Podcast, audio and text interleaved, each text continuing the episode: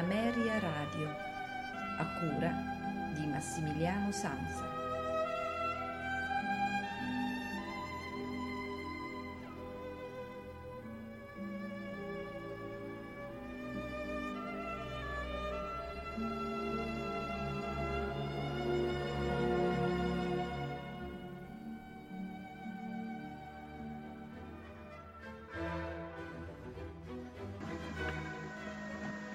Una buonasera da Massimiliano Sanza, benvenuti alla puntata di oggi in notturno di Ameria Radio. Eh, la puntata sarà dedicata a Wilhelm Friedman Bach, compositore che abbiamo già avuto modo di ascoltare la scorsa settimana, figlio primogenito di Johann Sebastian Bach. Questa sera eh, vi propongo l'ascolto di sette sinfonie del, eh, di questo compositore, sinfonie che ovviamente non sono ancora nella forma classica, forma sonata che conosciamo da Franz Joseph Haydn fino a Beethoven, passando per Mozart.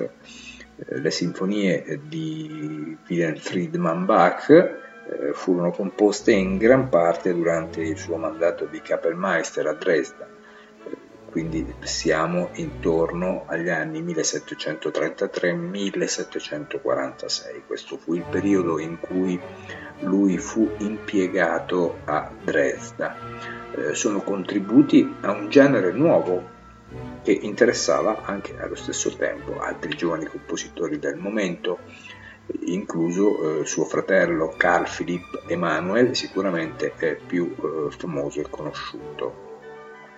Queste composizioni appartengono a un vasto repertorio di opere orchestrali simili che sono state eseguite come graduali strumentali durante le celebrazioni della messa nella Chiesa Cattolica di Corte a Dresda.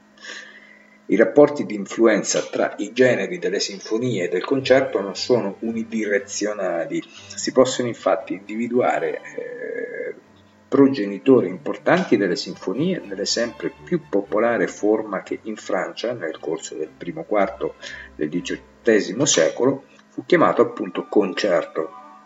Rispetto al più antico concerto solistico italiano e al concert tedesco, quello francese era infatti più spesso una composizione per una compagine orchestrale priva di solisti, proprio come sarà la sinfonia classica le composizioni puramente strumentali, il termine continuò ad essere usato anche all'inizio del Settecento con un significato vario. Johann Sebastian Bach, ad esempio, il papà di Wilhelm Friedman, denominò ad esempio sinfonie le invenzioni a tre voci per clavicembalo ed anche il preludio della partita in do minore per clavicembalo, nonché alcune introduzioni a cantare.